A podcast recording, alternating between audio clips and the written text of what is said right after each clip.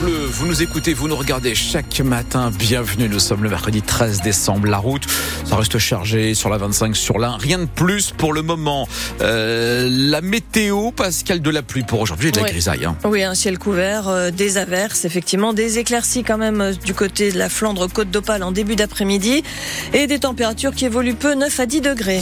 Pascal, il était une centaine hier à manifester à Lille contre la réforme du lycée professionnel. Selon le rectorat, environ 8% des enseignants de la voie professionnelle étaient en grève hier. Ils dénoncent la réforme proposée par le gouvernement pour, euh, dit-il, mieux répondre aux besoins des entreprises. Stéphane Barbero, vous avez rencontré des enseignants fatigués par ce nouveau changement qui se fait, disent-ils, au détriment de certaines matières. C'est la troisième réforme depuis 2018 et à chaque fois des heures de cours qui ne cessent de diminuer selon les calculs de Jacques Alemani, secrétaire académique du syndicat SNUEP-FSU. En six ans, les élèves de lycée professionnel auront perdu 500 heures de cours, ce qui est énorme pour des élèves en difficulté scolaire. Quoi. 40% des élèves ont une maîtrise fragile du français en seconde professionnelle. Il faut donc mettre l'accent sur les savoirs, selon cet enseignant qui donne sa version de cette réforme voulue par les ministres. Eux, ils veulent des jeunes employables immédiatement, sous-formés, parce que ça permet de les sous-payer. Donc euh, ces jeunes vont prendre des métiers de base, ces entreprises vont se servir d'eux à un moment donné, et puis s'ils ont plus besoin d'eux, ça sera très simple de les mettre dehors, quoi. et en prendre des nouveaux. Certaines formations dans le tertiaire sont dans le collimateur faute de débouchés,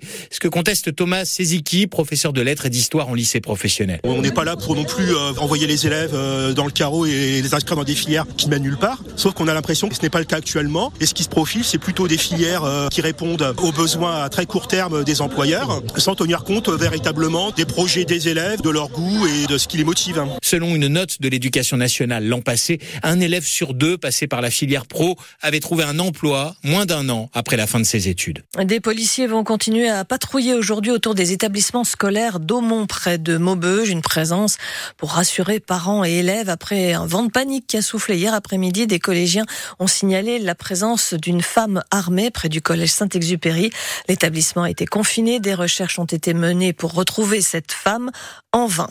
Des enquêtes sont ouvertes pour euh, déterminer les circonstances de deux décès constatés hier, celui d'un homme percuté par un train vers 20h à Roubaix et celui d'un autre homme âgé lui d'une soixantaine d'années dont le corps a été retrouvé dans le canal de la Scarpe à hauteur de la base nautique de Saint-Laurent-Blangy près d'Arras. Et 7h33 sur France Bleu Nord, une miss d'un nouveau genre dans les Hauts-de-France. Elle s'appelle Fleurine, elle porte l'écharpe l'ambassadrice du ruban vert. La mission de cette préparatrice en pharmacie, qui est originaire d'Isberg dans le Pas-de-Calais, est de sensibiliser les habitants de la région au don d'organes. 42% y sont réfractaires.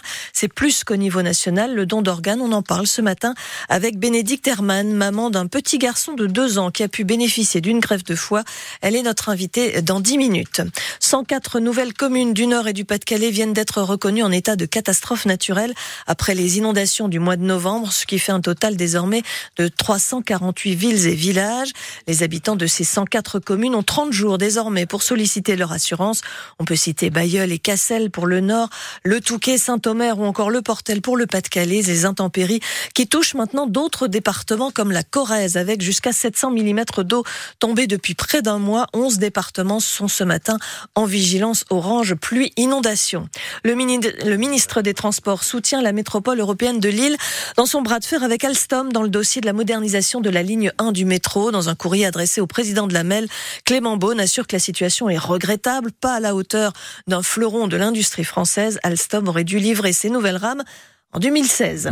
7h34, Pascal, les footballeurs lensois s'offrent une place en Ligue Europa. Hier soir, pour leur dernier match de la phase de groupe de la Ligue des Champions, les 100 ont battu Séville. Deux buts à un, but de Frankowski à la 63e minute et de Fulgini en toute fin de rencontre, une victoire qui permet au RC Lens de jouer les barrages de la Ligue Europa en février prochain. Les supporters présents hier soir à Bollard ont tremblé avant d'exulter. La victoire est belle, l'aventure européenne se poursuit. C'est le plus grand des bonheurs, moi. Bah, j'ai déjà connu ça dans les années 2000 avec les John Utaka, Daniel Morera, j'en passe et j'en oublie. C'est bien, franchement, c'est pas mal. C'est pas mal. Depuis le temps qu'on en rêvait, on l'a fait. Et surtout une grosse consécration pour tout le peuple de Lens, tout le peuple sans réor. Et ça, c'est quand même magnifique. On a vécu des grands moments en Coupe d'Europe et j'oublierai pas. Ouais, c'est un super moment. C'est pour tout un club. Après une, super saison l'année dernière, ça aurait été quand même dommage de gâcher ce soir. Donc là, euh, on est en Coupe d'Europe. On voit que l'ambiance était au top, tout le monde est heureux. Franchement, ambiance de malade, gros tifo.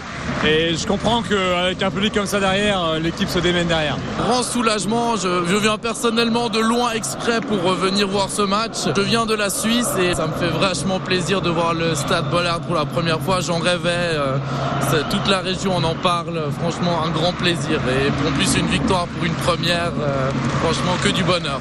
Et à noter que les supporters de Séville ont finalement pu assister à la rencontre. Hier après-midi, le Conseil d'État a en effet suspendu l'arrêté qui interdisait leur déplacement. C'est lundi que le RC connaîtra le nom de son adversaire pour ce match de barrage de Ligue Europa en février. Ce soir, le PSG joue en Ligue des Champions un déplacement à Dortmund. L'Europe aussi pour les basketteurs de Gravelines ce soir. En Coupe FIBA, le BSCM reçoit les Espagnols de Saragosse. En Euroligue féminine, l'adversaire des basketteuses de Villeneuve d'Ascq est aussi espagnol. Les nordistes reçoivent Salah manque.